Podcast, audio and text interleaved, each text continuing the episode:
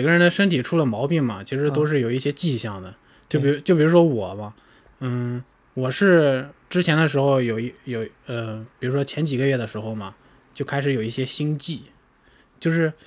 就是老感觉胸口有点儿不舒服，然后然后后来就是去看嘛，也看不出什么东西，比如说拍一些胸部 CT 啊什么的，其实也拍不出来什么东西。后来又过了两个月吧，就是因为其实其实白血病嘛，它是一种那个免疫系统的一种疾病嘛对，你的抵抗力就会慢慢下降，是，就是就是心悸过了两个月，然后我就开始就是胃不舒服，嗯，对，然后就开始就是嗯、吃东西不消化啊什么的，然后又去做了一个胃镜，又没看出来什么，哦，我以为只是一些小毛病嘛，后来后来其实最可怕的是是一件事吧，就是当时淋巴淋巴肿了，嗯对，当时特别害怕，嗯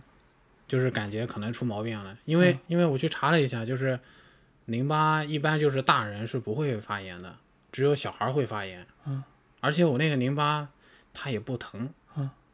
后来我就后来我去的是望京医院。嗯，因为我当时住在那附近。嗯，那个大夫直接就跟我说做穿刺吧，嗯我我当时人都傻了，我人就是特别特别害怕嘛，然后我就挂了一个协和的号，协和外科的号。嗯然后去找那个大夫，嗯，然后那个大夫就安慰说我说，呃，应该没什么事儿，让我去做了一个超声，嗯，后来超声确实没什么事儿，后来慢慢的就就是越来越不行了，就是不行到什么程度呢？就是我去坐地铁的时候，嗯，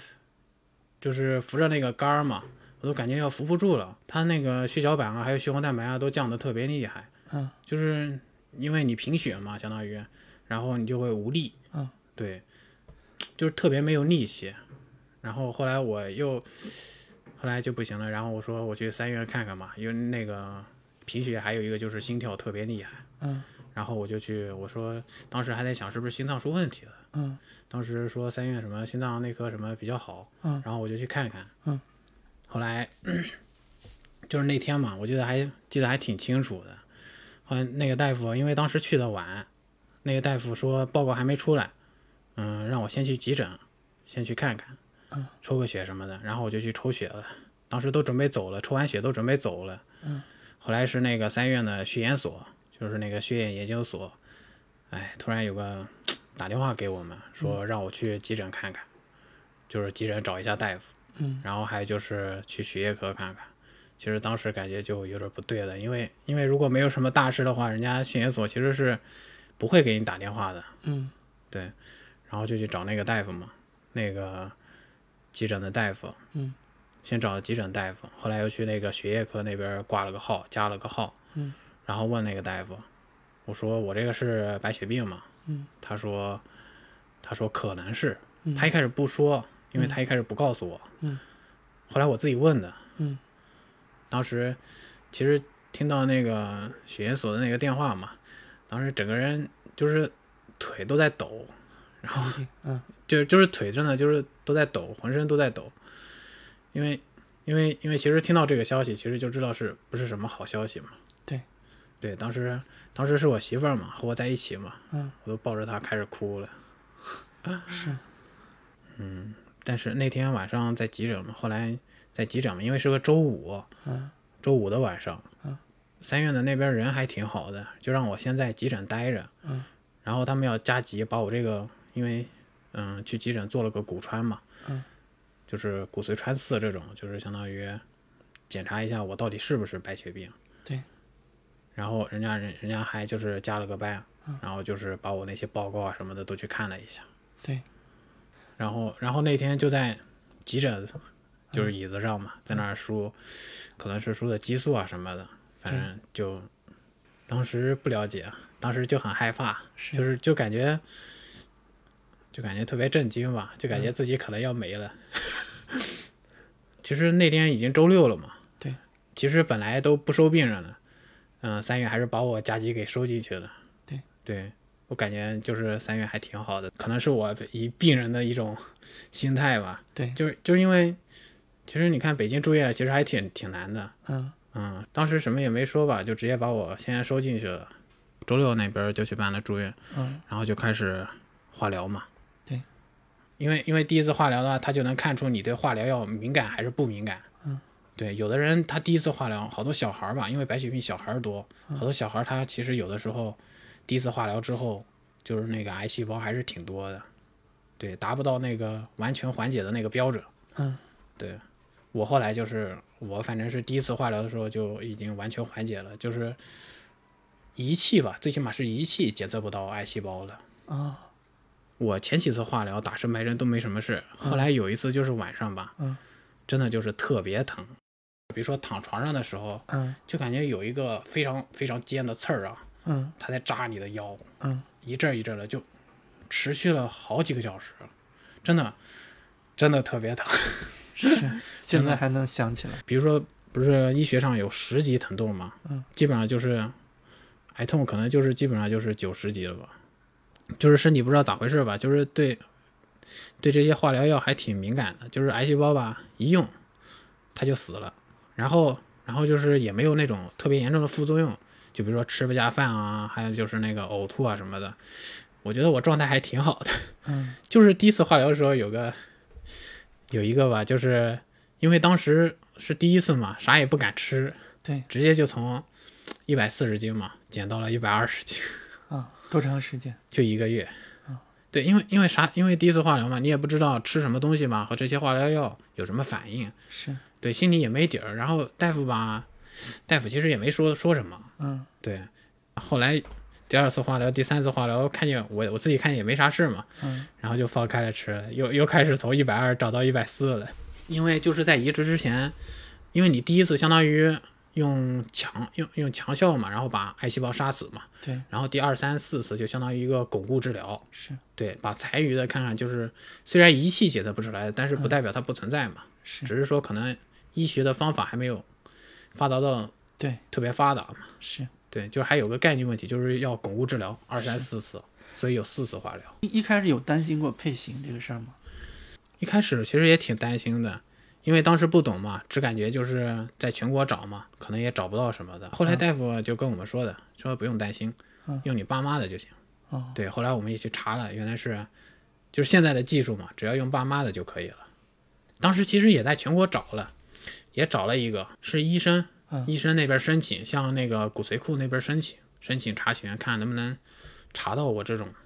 就是相合的。对，查到了一个，嗯后来也没什么消息，反正最后。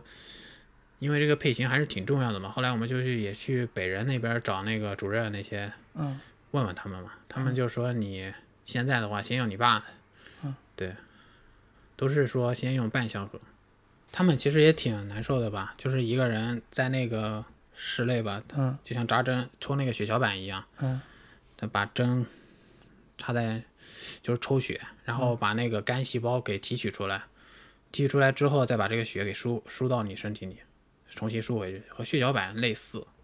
对，它其实和你们想象中的现在抽骨髓是不一样的，现在都是抽的干细胞，嗯，对，就没有什么特别不舒服的。我爸，哎，我爸这个人还要强，嗯还没休息几天呢，都都开始出去浪了。 嗯，差不多是去年吧，去年六月份，嗯，然后就进仓，对，达到进仓的，就是进那个无菌仓移植标准了嘛，嗯就是四次化疗，然后还要做六次腰穿，它的学名叫骨髓穿刺吧，嗯，这个学名差不多就能解释了吧，就是特别疼针插进骨头里面取骨髓，肯定是麻醉的，要不然太疼了。是对我都已经，我可能都已经有靠近二十次骨穿了吧。之前，嗯，就还问大夫嘛，能不能帮我换个右边？一左边一个月之后穿刺还有点疼， 但是但是大夫说也没啥事，继续用右左边了，因为在门诊的时候只能用左边，嗯那个床的位置它只能用左边。出舱之后吧，就有一些，一个是排异嘛，嗯就是你长上来细胞它会有排异，然后还有就是肝细胞，呃，不是肝排，像什么肝排、肺排啊，嗯、很多排异，脾排，我这个就是脾排，我是脾排还有肝排，嗯肝排是最，就是最感觉不到的，它只是指标上来了，但是嗯其实肝这个东西吧，是人最最好的一个，应该是即使它出了什么问题，你也感觉不到疼痛。是对，然后其他的你像肝排和脾排都还好，不会出什么大的问题。其他人他们有可能会是肺排啊，嗯还有什么，对，就是肺排，肺排很危险。但是当时脸上就特别痒，嗯，真的，我当时都晚上睡不着，就就脸上特别就痒。跟那那金庸的小说里边说什么被人家给对，点了那个养穴是不是？点了养穴还是什么毒虫，然后给对对对你对化对去， 对，就脸上特别特别痒，嗯，他可能就是在排异，然后后来吃了雌激素，立马就不痒了。然后还有一些人就是病毒下不去，嗯，病毒嘛，就是要输非常多的那个免疫球蛋白，就是把你打下去。还有一些人会有感染，比如说真菌感染、细菌感染，都很多。你像我的话，我还比较注意吧。很多小孩儿的话，他不会注意，就是会有很多真菌感染。对，然后真菌感染的话就，因为有些真菌没得治，只能靠自己来扛，对所以所以他就会花的钱也多，然后还可能治不好。是对，有些人他不是说白血病花了一百万、两百万吗？对，就是因为他有了这个感染，一有这个感染，就是钱在钱就就是烧钱，就相当于是，我还好，我你像我的话，我就有那个病毒了嘛，病毒后来也下去了，虽然还坚持了一段时间，还挺长的，后来也下去了。然后后来现在你看，就是皮排和呃肝排起了两次，然后现在也下去了，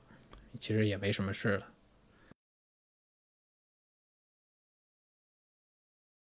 钱倒是，其实我倒是没有太为钱着急吧，因为主要是那个，呃，有一个保险，对，我当时刚，就是刚从学校毕业的时候，我就买的那个好医保的好医保，然嗯后后来都是通过保险报销了，大概报了多少？报了三十万吧，最起码。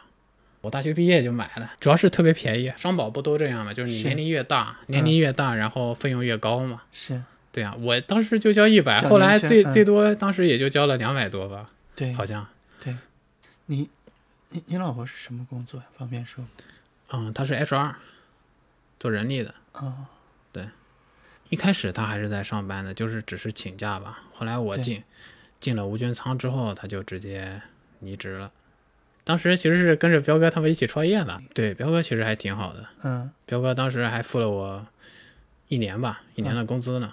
后来他不是在转型嘛，可能嗯对就是公司确实有困难嘛，就没有给了。是彪哥其实还挺好的你媳妇儿现在还又找了新工作，相当于是啊、对对对，他直接去重新又找了一份人力资源的。你们家、嗯，家里边会支持一部分，还是说家里边我暂时还没有往家里面拿呢。就那个上次因为去那个呃北人那边儿需要押金三十万，嗯，对，都是我爸妈他们出的。你像北京的话，其实保险、医疗费用都报销了，其实还有一些吃住的费用吧。北京的话，你要是不算房租的话，其实生活成本还是可以的。对？嗯我现在自己买菜自己做饭，我知道，你出门买菜吗？哦、那肯定不、嗯不能叫出叫门，菜暂时不能出门。嗯， 我不能，就是我都很少去人多的地方。我我出门最多的、最远的，可能就是去看电影儿吧。我第一时间其实没有跟我家里人说，嗯，嗯，是我因为有点不太敢嘛。然后我媳妇儿她偷偷的给给我爸他们打了个电话，然后就让他们过来。我嗯妈变化挺大的，嗯就是她整个人，她她本来就不太爱说话嘛，现在就是自从听到我生病了之后，就整个人就感觉是真正的那种两眼无神，就就就感觉是吓吓吓呆了那种。对，对，他可能承受能力比我还弱吧，到现在都不能接受这种事实，就是他有的时候还感觉就是因为他有点迷信嘛，对，他感觉是他自己给我带来的这种灾难，就我也不知道怎么安慰他吧，但是就真的对他，我觉得对他的影响是挺大的。对，就像我妈妈，他们第一次要签一些那些化疗的协议嘛，化疗其实是毒药嘛，对，有一些化疗药会特别猛，会签一些医、医生的协议。是我妈第一次签那种协议都哭了。其实后来吧，就慢慢的都能接受了。哎，怎么说呢？我爸这个人吧，其实他有的时候不太会说话。嗯，那天其实他还反问我，嗯其实搞得我还挺伤心的，就是他还反问我，就是你怎么把自己搞成这个样子？哎，真的是，当时我都懵了。我想让我爸妈安慰他们一下，就是比如说不要担心啊这种。对，哎，其实真的也说服不了他们，就是怎么说呢？就是你说你身体特别好吧，但是他们还是会担心，对，是吧？对。我老婆才二十，她才二十七呢，她前年的时候才二十五呢，认识到现在已经嗯五六年了，因为疫情还有就是我生病了嘛，对，结本婚来都准备去领证了。是其实我老婆也挺支持我的，就比如说我没有胃口啊什么的，她都会想办法做一些比较好吃的，然后她会加很多很多的那种白血病的群，问问别人是怎么回事。是，她会，她加了好多群，然后还问我要不要加，我说我才不加呢， 看了别人的伤心事，我更伤心了， 然后还害怕。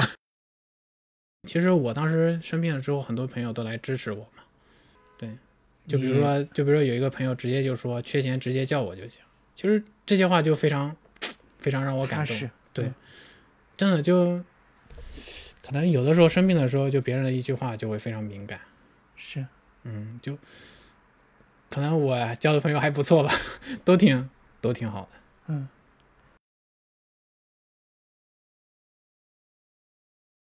不是常有句话就是说，成功是靠运气和努力嘛。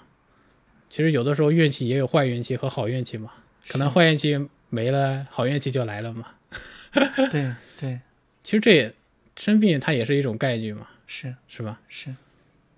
我之前其实是不太相信运气这回事的，但是现在我感觉，有的时候有的事儿可能就是没有办法。 对，你像生病这种事儿嘛，你真的就没有办法，是不是？这个生病的这次的这个过程，对你的心理有什么影响吗？有什么变化吗？嗯，其实我之前是个急脾气吧，对就是这个生病真正的就让你啊我现在也挺急的，还好吧，现在就是没有之前那么着急了。是， 就是就比如说有些事看的就是平淡的一些之类的，比如说，就比如说我说服不了别人这件事，啊，嗯， 就真的说服不了，是这个跟可能跟生病也没有大关系吧，就阅历上去以后自然也就认了，对啊，所以这一次生病也让我阅历上去了嘛，是是？吧？嗯，还有就是感觉就是有的时候，嗯，因为像比如说你像我对象嘛，他一直在说，嗯他有的时候偶尔就会说，呃，这个怎么样，这个怎么样。我之前也会和他一起吐槽什么的，但是现在我就看得很淡，就是比如说我们遇到问题就解决问题嘛，是吧？是是有的时候，有的时候就是你就得面对嘛，对，是吧？真的就是可能就是内心更强大了。是，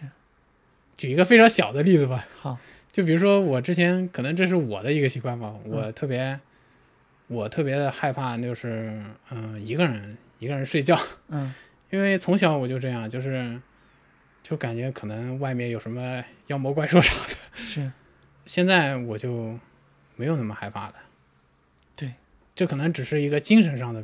表象吧，别人看的一些问题吧，就真的就不算啥，真的就不算，嗯是就感觉就是这都是小问题，就是除了生死都是小问题。等你年纪再大点，你可能会觉得生死也是小问题。对我现在觉得，可能对我现在也有这种生死也是小问题的感觉，但是现在因为我还没有活够，是是这样的，是这样的。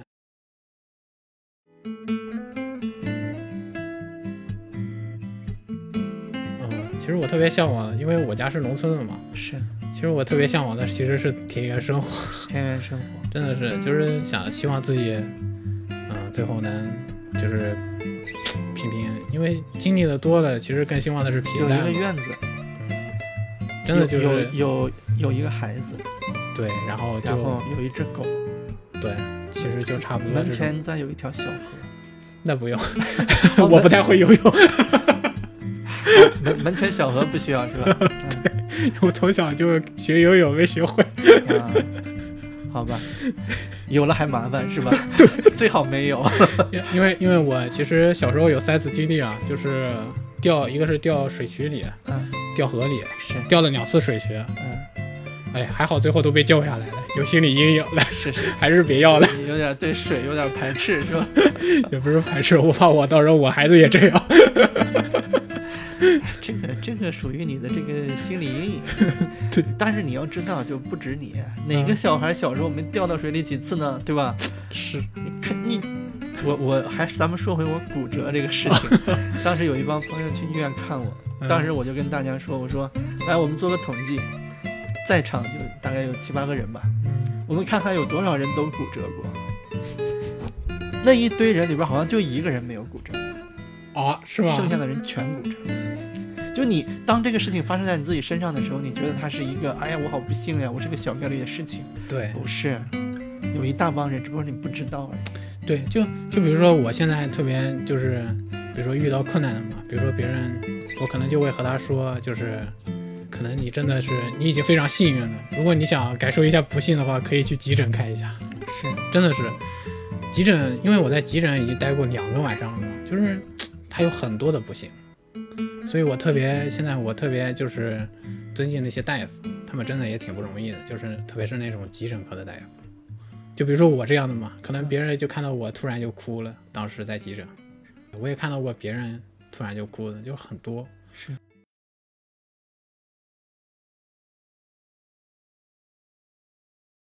真的，我就是想让光让他离开嘛，因为毕竟，毕竟他才二十五嘛，因为这可能就是生病的人，因为因为即使好了，也有一个复发的风险啊，你不能就是我不能浪费别人时间啊，因为就是我无法保证我到底能活多久啊。啊我说要不你就